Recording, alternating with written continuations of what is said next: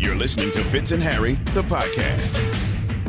Do you get the sense that we're sort of staring into a historic game in NBA history coming off of what happened in game six? Or do you think that's the game and that's the moment that everybody is going to remember the most? It's probably going to be that game six. Now, is it possible that it gets topped and Jimmy Butler hits a three to win to have the Heat beat the Celtics 108 106? Uh, sure, that's possible. And by the way, feel free to clip that if that ends up being correct and ignore it if it ends up being wrong. But uh, yeah, there's possibility that we could see something epic here. The last time we saw the Celtics in a game seven, we saw Yeah. an epic performance from Jayson Tatum. 51. So, yeah, entirely possible that we do see something, but it's going to be hard to top what we saw Yeah. the other night.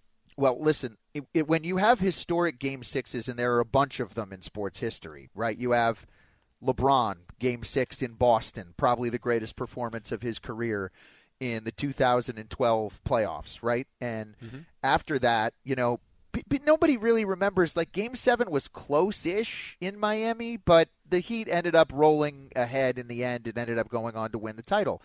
The Bill Buckner game is a historic game six. Nobody really remembers game seven very clearly, except for you because you're a Mets fan. Oh, I Uh, remember. No, with game six, I was. Let's be real. I was five years old, but Yep. in my closet, I still have the uh, World Champs '86 jer- uh, jacket that uh, my dad bought me after Might be won. worth something. Um, the Carlton Fisk game was a game six. I'm just going through different games in sports history, and a lot of them, you know, the game seven then just kind of doesn't measure up. And sometimes, you know, like that Carlton Fisk situation, the Reds ended up going on to win game seven, not the Red Sox. So, you know, I wouldn't totally rule out the possibility that not only could Miami be in this, but you and I both think that if the game is close, we would edge Miami as opposed to if the Celtics win, it's probably going to be the 23 performance where they just get hot shooting and where they just kind of avalanche after falling down three games to none. Richard in New York has called Triple Eight say ESPN and he joins us. Fitz and Harry's on ESPN Radio. What's up, Richard? Richard? Oh, no. He held for like He- he two was- hours. yeah, he was all of Greeny and into Fitz and Harry, and Richard is gone. Ugh, what a tough day for Richard. Uh, if Boston wins, is it more about the Celtics' incredible comeback, Michael, or is it more about Miami choking this away? Everywhere except for South Florida, it will be about Boston coming back. In South Florida, of course, it will be about Miami losing this this great chance. But the reality of the situation is this: Boston has the more talented team. They were the better team in the regular season. They are the deeper team. What Miami did to get it to 3-0 after taking out the number one seed in the first round, after taking out the Knicks, after being in situations that they have been all playoffs long, Yeah. speaks to Erik Spoelstra's acumen as a head coach, speaks to Jimmy Butler's incredible talent as a star in this league. But it, it will be about Boston's comeback. It will not be about Miami choking or giving this away at all because of what Boston was able to do. History tends to favor the winners, Aaron, not the losers. Sure. In 2004, I mean, I think it is more about Boston's comeback because I think the Yankees really battled them, at least in games four and five. By the time we got to game seven, I think the momentum had totally shifted, and the Yankees had no pitchers left, no bullpen left, nothing left, and the Red Sox at that point had broken them. But you know, I, I think that that story is told more through the lens of a comeback than it is through the lens of a choke job. The great chokes in sports history, right, are 28 to 3 is a great choke in sports history because there are things the Falcons, as you know, covering them for ESPN NFL Nation, really could have done to prevent that from happening. It was both the Patriots making great plays, but it also, to a great extent, was Atlanta's untimely holding calls and ridiculous coaching decisions and turning the ball over. I mean, there was all of that that had to happen in order to even give the Patriots an opportunity. To me, that is as much a choke, or at least maybe a little more, than it is an all time great comeback. It is. And by the way, you just probably angered whoever is listening in Atlanta. They have just like involuntarily twitched, and now they're trying to find you in Cleveland, where, by the way, Cleveland has had a few chokes as well uh, in their history. often Okay. in football as well. I, I mean, look, the Late late eighties. I mean, you have names for these things. yes, the drive. There are names for these things. the, the, the drive, the fumble. It's interesting how history tells the story. Is it told as a great comeback or is it told as an incredible choke job? Triple eight say ESPN is our number. 888-729-3776. Game seven tonight. You can hear it on most of these ESPN radio stations. Brian Windhorst is going to join us to preview it. He'll be live in Boston coming up about ten minutes from now, so you don't want to miss that. In the meantime, Mark is in North Carolina. He joins us on Fitz and Harry. Aaron Goldhammer, Michael Rothstein in for the guys. What's up, Mark? Hey, happy Memorial Day to you. Um, You too. Thank you. um, I don't think Joe Mazzulla is getting enough credit for this Boston run. If you remember Game Three, he pulled all the starters out, set them on the bench in the fourth quarter. I, he he is a defensive mind, I think, more than anything, because he comes from. A lot of people don't know he comes from the West Virginia and the Bobby Huggins team, which is which he learned off him that defense wins games, and it seems like the last three games their defense intensity has picked up. Yeah, I- mean, I, I think that he's done some good things, Mark, and th- thanks for the call. I think that he's learned from his mistakes, Michael, but also he has made some incredible mistakes. Even the decision to challenge the Horford foul on Butler with 2.1 and then three seconds to go in game six. That was a screw up. That was a coaching Yeah. screw up. It, it ended up being sort of a happy accident, right? That they ended up putting more time on the clock, which allowed Derrick White the time to tip in the smart shot. But it was not, in hindsight, a smart challenge. It wasn't a good play. The other thing he still does that drives me crazy is he doesn't call timeouts when the other team is going on a run. And I bet you'll see that again tonight. Miami goes on an 8 0 run, no timeout. Miami goes 10 0, no timeout. Miami goes 12 0, no timeout. My, and then all of a sudden, it's it, it, what like, are you going to stop this, Joe, at some point? Coach, do you want to jump in here and try to curb the momentum? I see. I have less of an issue with that, Aaron, because sometimes you got to trust your players, especially when you have players with as much experience as the Celtics do. More experience, frankly, and Marcus Smart has pointed that out multiple times. More experience than the head coach. Sometimes it's best to let guys play through it. Yep. That said, Joe Mazzulla, to me, I get, I guess what the last caller was saying, but I just, I still don't see it from him. I, I just don't. I actually wonder if the Celtics lose this game tonight, what that means for Joe Mazzulla's future. Because remember, he was put into this situation not as the this is our choice, this is the absolute guy. Yeah. He's here because of what happened to Udoka in the preseason, in the, uh, you know, close to the Sure, preseason. Sure. I, I do think I just don't know, definitely he is definitely. I'll, I'll give him credit for this. He has definitely saved his job by not getting swept in this series. Like I think if they. Lose tonight, I think he is still definitely coming back next year. Now, will Celtics fans criticize him? Could he be on the hot seat? Yes, but I was worried when they were down three nothing. He was going to get fired if they lost Game Four in Miami. But here's the thing: there's so many coaches still out there, so many high-level talent coaches still out there, right? You've got Doc out there. Doc's had success in Boston. You have Nick Nurse no still way out there. he's going I'm not saying he's coming back, but I'm just saying you've got Nick Nurse, you've got Monty Williams, you have very high-level. Co- Bud- Budenholzer's even out there. You know, you could mark make the argument whatever you want there. Frank Vogel's still out there. There are high-level coaches that if you feel like maybe Mazzulla is not your guy, do you want to waste another year of your window? Yeah.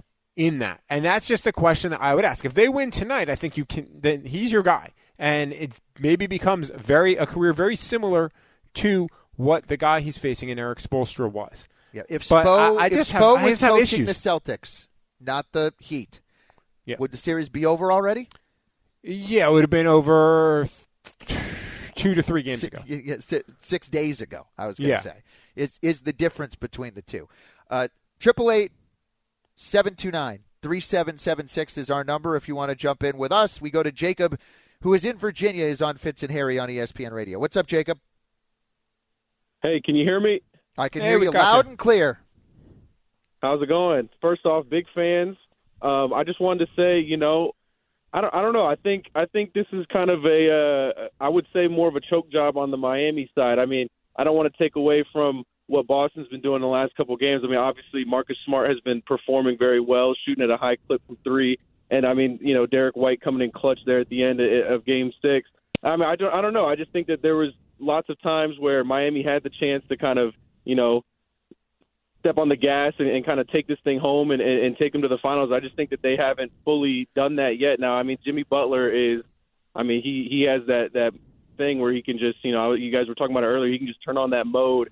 So, I mean, it'll be interesting to see. But I don't know. I just think that Miami, I think that they should have, and I think that they could have uh, taking this thing, uh, you know, to you, the you end. But just, Jacob, thank you for the call. Yet. You know what's funny about that, though? I mean, Boston has really dominated most of the last three games, right? I mean, they smoked them in Game Four.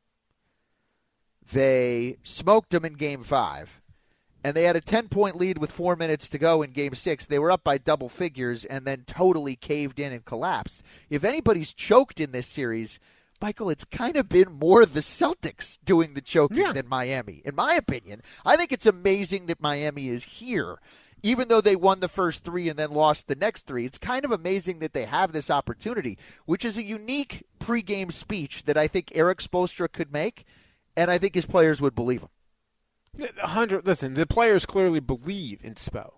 I don't think there's any question about that because if they didn't believe in him, they would not be here now because, again, the talent level that is on the Miami Heat is much less than the talent level that is on the Boston Celtics. It was much less than the talent level, even though Giannis was hurt.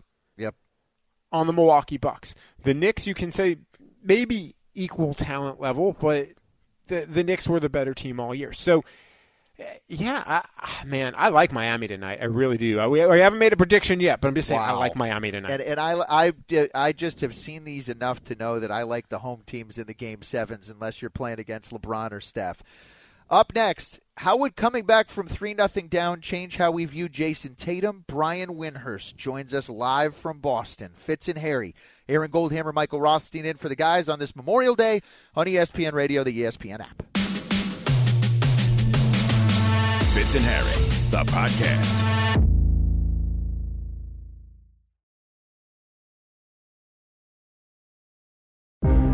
Listen, I'll tell you one thing, man. You don't know who D White is, you know who he is now. Inbound to Smart. Turns it, shoots the three left wing. Around and out! There really was nobody on me. Um, when he shot it, just tried to crash as a tip was good at the end. We're waiting to get an official ruling, and they count it. Oh, they count the tip, and Boston wins it. And everything was like a blur after that. Basketball for you. Basketball is fine. It's very, very, very entertaining. We wish we could tip this thing off right now. Tony follows us on Twitter. I'm at HammerNation19. I'm Aaron Goldhammer. He is at Mike Rothstein. He is Michael Rothstein. He says it's Jimmy Buckets Game 7 mode tonight. He's going to go off, stun the Celtics in Boston in game seven. The Heat will avoid being the first team to blow a 3 0 lead. Well, Brian Windhorst has covered a number of big games in Boston in his career. Tonight could be the biggest of all. Fitz and Harry's on ESPN Radio, the ESPN app, Sirius XM Channel 80. We are presented by Progressive Insurance. And Windy, how would you describe the energy around the arena and with the fans as we head into this game seven? Well, I think there's uh, a strong feel here in Boston that this is going to be the latest historic comeback for the city. Obviously, 2004 Red Sox, which is one for the ages. I don't remember what Super Bowl number it was, but the 28 to three uh, comeback over the Falcons, and now this one in 150, which is the um, you know 150 teams have been down 3-0. Um, I would just say that this series has been wonky from the start up is down, down is up, etc. Um, I don't have a good feel for how it's going to go. I would think that the Celtics, they're the better team. They're playing at home. They're 3 and 0 in game sevens in the last two years. There's a whole bunch of reasons why you would think that they would have a great opportunity, but do not assume anything going into this game, is my advice. Woody, I kind of want to follow on what something that Aaron said at the top. I mean, you've been around for a lot of Celtics games over the last 20 years plus. Is this one of the biggest games for them, considering the history that's in this franchise? Well, they have to. You know, they would be favored. I think. Well, I don't.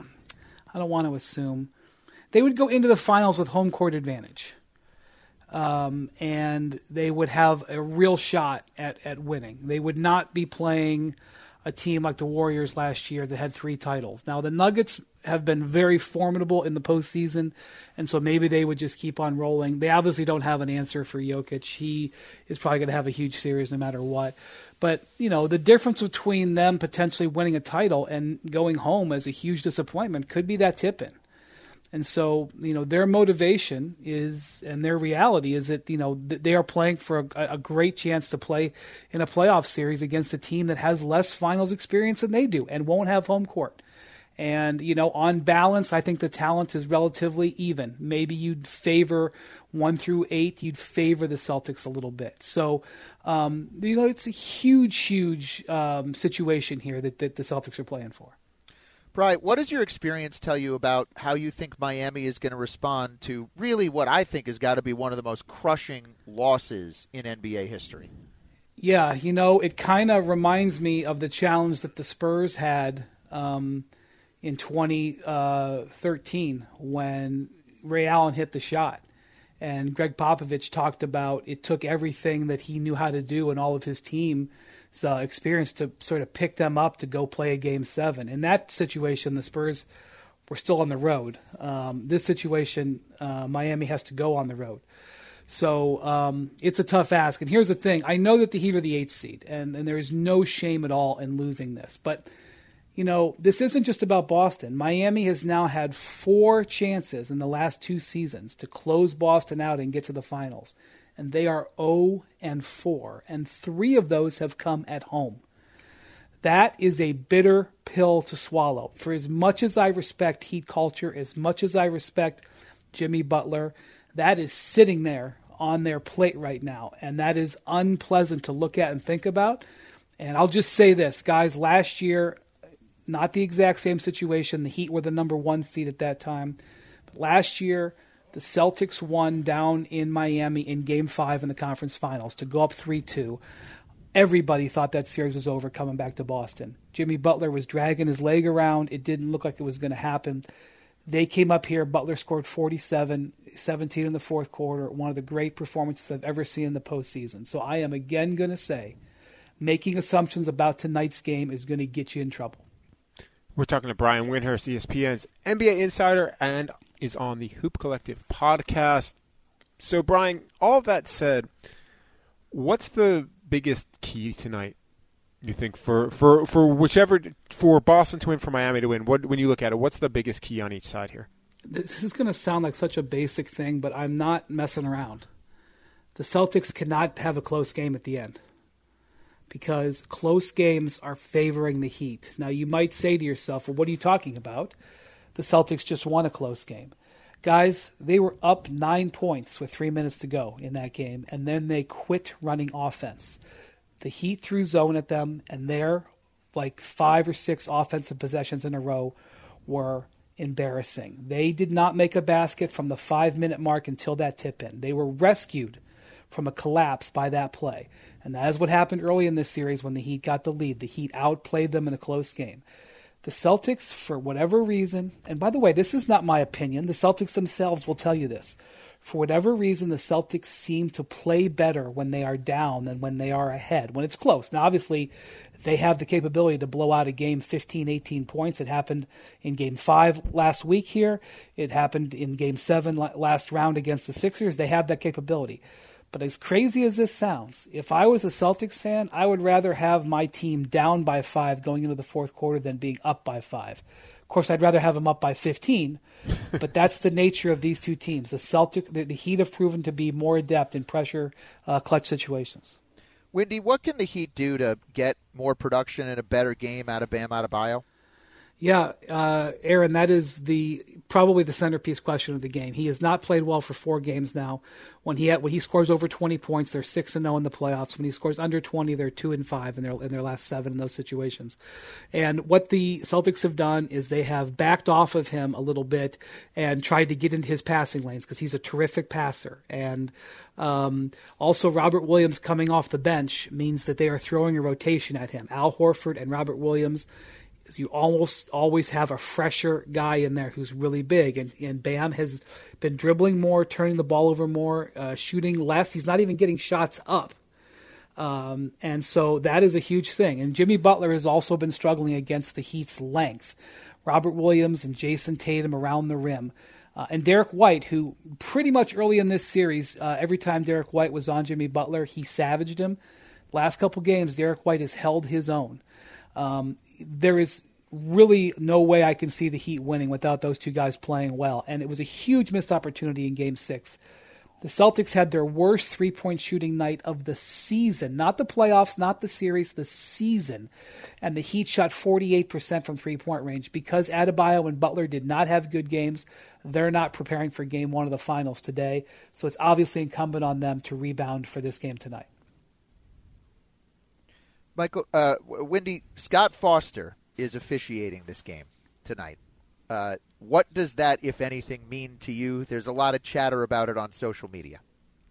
Historically, and I'm I'm going to say this again so that I'm not misquoted. Historically, having Scott Foster favors the visiting team. Now, why is that? Is that because he makes calls for the visiting team? No, not in my opinion. It's because Scott Foster is unafraid to make any call at any time, anywhere. And one of the reasons why home teams f- are always a little bit more favored is that officials, because it's human nature, sometimes tend to be a, uh, you know it's a little harder to make certain calls. That is not the case with Scott Foster. Scott Foster is very comfortable uh, making a crowd boo. And so um, I think it will only increase the chances of that being a very fair game tonight. And I think it only increases the chances of it being a toss up at the end. Brian, great stuff. Appreciate the time. Try to enjoy Boston in game seven. Be well, guys. Enjoy your day. All right, that's Brian Windhorst, ESPN NBA insider, senior writer, and also host of the Hoop Collective podcast, which you can get wherever you listen to your podcasts. Up next, could Game 7 actually end up being the final game for Jayson Tatum and Jaylen Brown together in Boston? We explain. I'm Aaron Goldhammer with Michael Rothstein. It's Fitz and Harry on ESPN Radio and the ESPN app. Fitz and Harry, the podcast.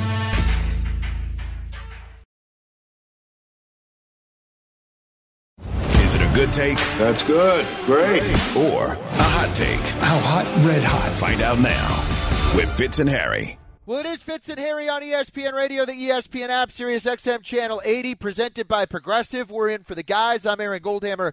He is Michael Rothstein. It's time for another edition of Good Take or Hot Take. Shannon, our producer, will give mm-hmm. us the mm-hmm. take. Michael, it's our job to decide. Is it a good take or is it a hot take? So, joining us live from Bristol, Connecticut, mm-hmm. on the day of Game 7 of the Eastern Conference Finals, here is Shannon Penn. Well, thank you very much for that uh, introduction there, Aaron Goldhammer. All right, good take hot take game seven edition. All right. I'll give you a take. Gonna tell me if you agree with it or not. Simple enough. Hot take. I mean, good take or hot take. Michael, I will start with you. Jayson okay. Tatum is Boston's best player, but he's not an alpha. Good take or hot take? Good take.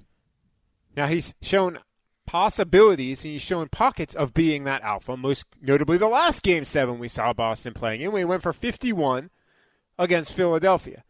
But far too often, it seems like he will not necessarily take over a game. Sometimes he'll look to Jaylen Brown to do it, to Marcus Smart to do it.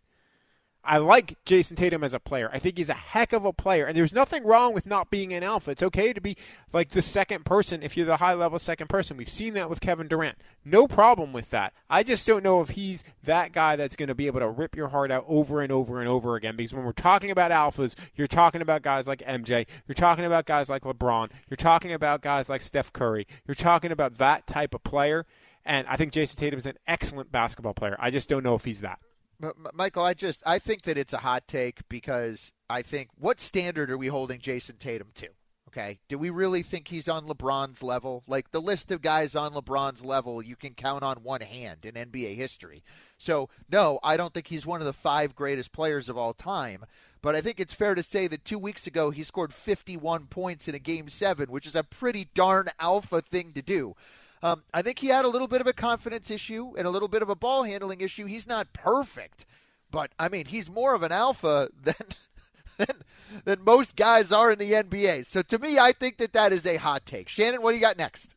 All right, Goldhammer. Game seven will be the last game of the Jayson Tatum Jaylen Brown duo in Boston. Good take or hot take? I think that's a hot take. I think they understand that their best chance to win championships is to keep these two guys together. So I think even if the Celtics lose, I find it very hard to believe that just because of salary purposes and not wanting to pay two guys the supermax, they're going to end up, you know, trading them, breaking them apart. I think their best chance to win is with them together. Michael?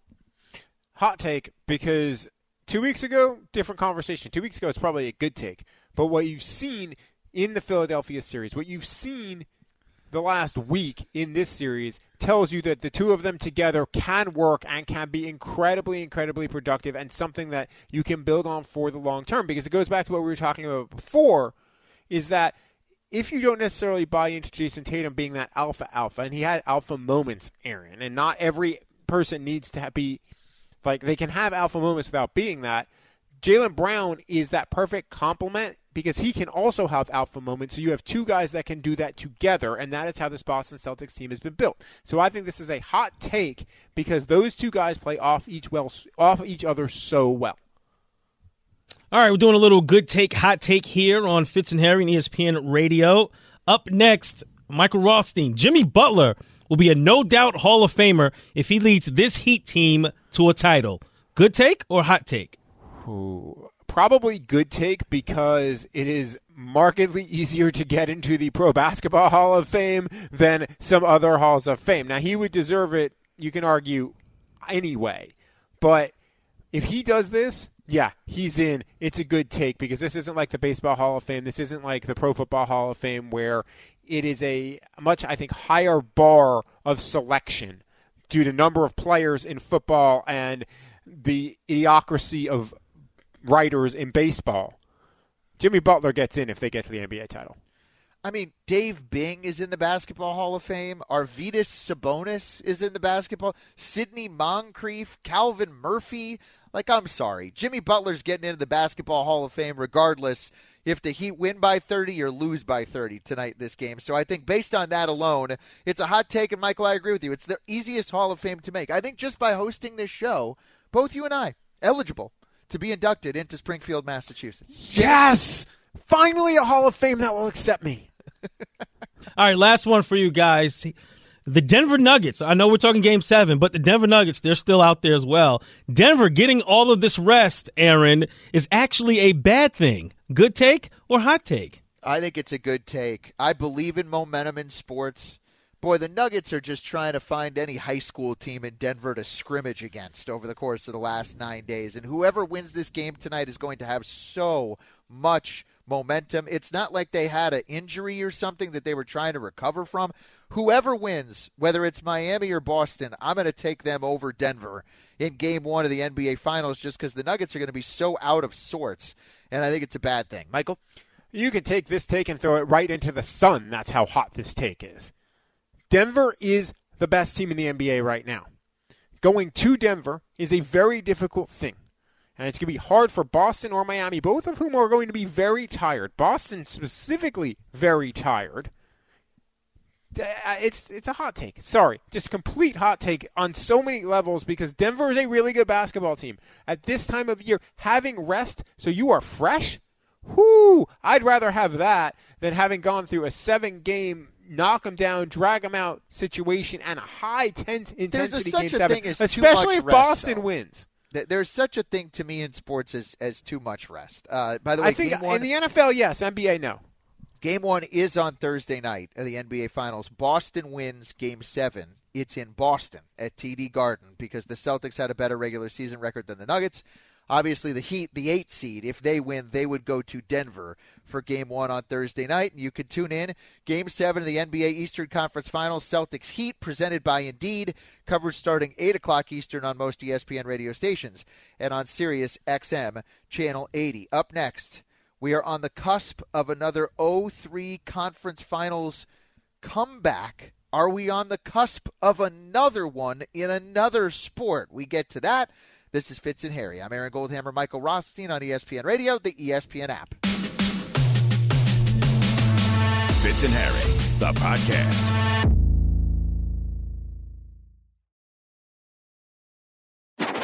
It's a need to know world. And these are the things you need to know. You need to know something. With Fitz and Harry. All right, well, we don't do a lot of lacrosse segments, especially on the day of Game 7 of the Eastern Conference Finals, but I guess that's where we're going here. It is Need to Know. Fitz and Harry on ESPN Radio, the ESPN app. I'm Aaron Goldhammer. He is Michael Rothstein. Michael Rothstein has come up with a list of things that he thinks you, the audience, and I, the co host, need to know about. And Michael, I'll hand it off to you. Yeah, all right, so let's start here because Aaron Goldhammer, you live in Cleveland, which means that you've never even heard of the sport of lacrosse, I am assuming, because you seem to be mocking it. Well, just about 10 minutes from now, you're going to have the NCAA Lacrosse Championship game that'll be on ESPN. It is Duke, it is Notre Dame. Duke, the number one seed, led by East Meadow High School's own John Danowski. Notre Dame looking for their first national championship college lacrosse, if you don't understand this, if you are Aaron Goldhammer and live in the Midwest and don't believe in lacrosse as a sport, I mean, I mean, I'm in Cleveland, where the greatest lacrosse player of all time played football for nine you years. Did, you did. I'm just saying. The greatest running back ever, too, Jim Brown. So there you go. this is true. But my point is this: is that this, if you live in the Northeast, specifically, this is like your Memorial Day has always been. Like this was what I did as a kid growing up was watch the lacrosse Final Four. At Syracuse, when I went to school every year, they were also playing in it, but you watch the Final Four. This is huge. This is exciting. You will enjoy watching this if it is, say, cloudy outside. Don't let it interrupt your barbecue cookout, though. Well, l- listen, I, I hate Duke and I hate Notre Dame. So I am rooting for absolutely nobody in this matchup. I'm jealous of both schools and have never rooted for either one in a sporting event ever. They are playing for the lacrosse national championship. What do you got, Michael Rothstein? The next thing I need to know about, but don't. Well, this was yesterday, of course. The Indianapolis 500, another staple that you should. It's the Midwest, Aaron, so you should be comfortable with that. This is in Indianapolis. It's the Yard of Bricks. Incredible, incredible finish at the Indy 500. Last lap takeover. If you've never been to the 500, you need to go because it is an experience, an American experience unlike any other.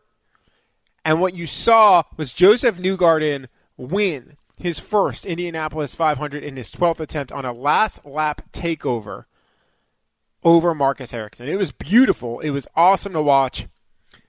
I'm just saying, if you're not watching IndyCar, I understand it, especially because you're an F1 person. F1's a better quality of race. However, Josef Newgarden, big win there. Josef Newgarden, by the way, also very good table tennis player. Huh. Fascinating. I, I didn't really I didn't know any of that. I did watch watch. I, I found out there were ten laps to go yesterday, so I Okay. figured that would be like the climax. I'd get there for the end. But then I watched for 20 minutes and they were just slowly driving around in a circle while the caution flag or whatever was out. And then they went green flag, I guess, for one lap or whatever. Yeah, I, I that's was, how it ends. Yeah, I, I I was a little bit distracted and confused about how the whole thing was operating, and so I was definitely on another channel watching something else when the Indy 500 finished. But all that uh, considered, I hope Josef Newgarden enjoyed his giant jug of milk that he poured all over himself after winning the Indy 500. It is stuff I need to know about. Michael Rothstein, Aaron Goldhammer with you, Fitz and Harry on ESPN Radio. What do you got next over there? Yeah, well, momentarily, and it may be happening actually now as we speak, the College World Series selections are happening now. I love the College World Series just because it's fascinating. College baseball excites me more than Major League Baseball because there's so many Major League Baseball games. This is a fun event, always has been. So I put it on here mostly because people should know about it, and you're going to see guys that hey, three, four years from now, you might hear again, Okay. hear of again. He- in Here's, the Major I'd like League to level. go to the College World Series, and what I've heard is you want to be there at the beginning, not the end. It's like the NCAA tournament in that the first few days of it are actually the best. The end, you might have the bigger game, the one game, but, but to be there when all the teams are in town, all going toe to toe, that's when you want to be in Omaha the most at the College World Series. Need to know on Fitz and Harry. I'm Aaron Goldhammer. He's Michael Rothstein. We finish Need to Know with some hockey. Drop some hockey knowledge on me, please. Well, I'm pulling an audible. We'll get to hockey in a second because there's another thing that I forgot to mention.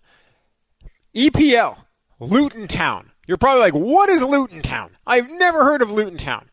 Luton Town made an incredible rise. They are now heading to the Premiership next year because they beat Coventry City, so they advance from the championship to the Premier League. But here's the thing: if you watch Welcome to Wrexham, like a decade and a half ago, they were basically Wrexham. They were in the National League. They were out of it and they have made it all the way to the Premiership. That's an awesome story. They're going to be a team to follow next year. They might get relegated, but they're just such a it's just such a and fun story. One we don't get Ryan in American Reynolds, sports. That's the Ryan Reynolds and the Wrexham guy from is, Always yeah. Sunny in Philadelphia. Yeah, they own Yes. a soccer team, and their soccer team just got promoted. All right, now Correct. now. By the way, this music totally rocks, and I could This just listen to it all day long. Uh, the uh, Vegas and, and Dallas. What's going on in the West in the hockey? What do I need Well, to know that's about tonight, that? my man. That's tonight. You should know that. Eight o'clock. Game six. Vegas up three two, trying to get to the Stanley Cup Finals. The Dallas Stars obviously I gotta doing say, what they mista- need to do. mistake by the leagues to have these two games going on simultaneously. Agreed. Should have They- played the hockey in the afternoon or the basketball in the afternoon and the hockey at night. And, and to me, by the way, did Earth to the NBA, you guys ought to have a playoff game on Memorial Day every year. And I could argue the NBA Finals should start on Memorial Day every year. And then you can own the holiday. You know, the NBA wants to own Christmas. The NFL owns Thanksgiving. College football owns Labor Day. Fourth of July is owned by hot dogs, I guess. The hot dog eating Hey, contest. yes, the hot dog eating contest is owned by July 4th. Uh, but here's the thing, by the way, the NFL's coming after your Christmas too. Yes, I know they are, and uh, but stereotypically, I guess the NBA has owned Christmas, and the NBA ought to take over and own Memorial Day. Thank you for your need to know. Coming up, how nervous are Miami Heat fans headed into Game Seven tonight with all this history on the line? We talk about it. Fitz and Harry's on ESPN Radio and the ESPN app. You've been listening to the Fitz and Harry podcast. You can listen to the guys live weekdays from noon to 3 Eastern on ESPN Radio. And you can watch on the ESPN app.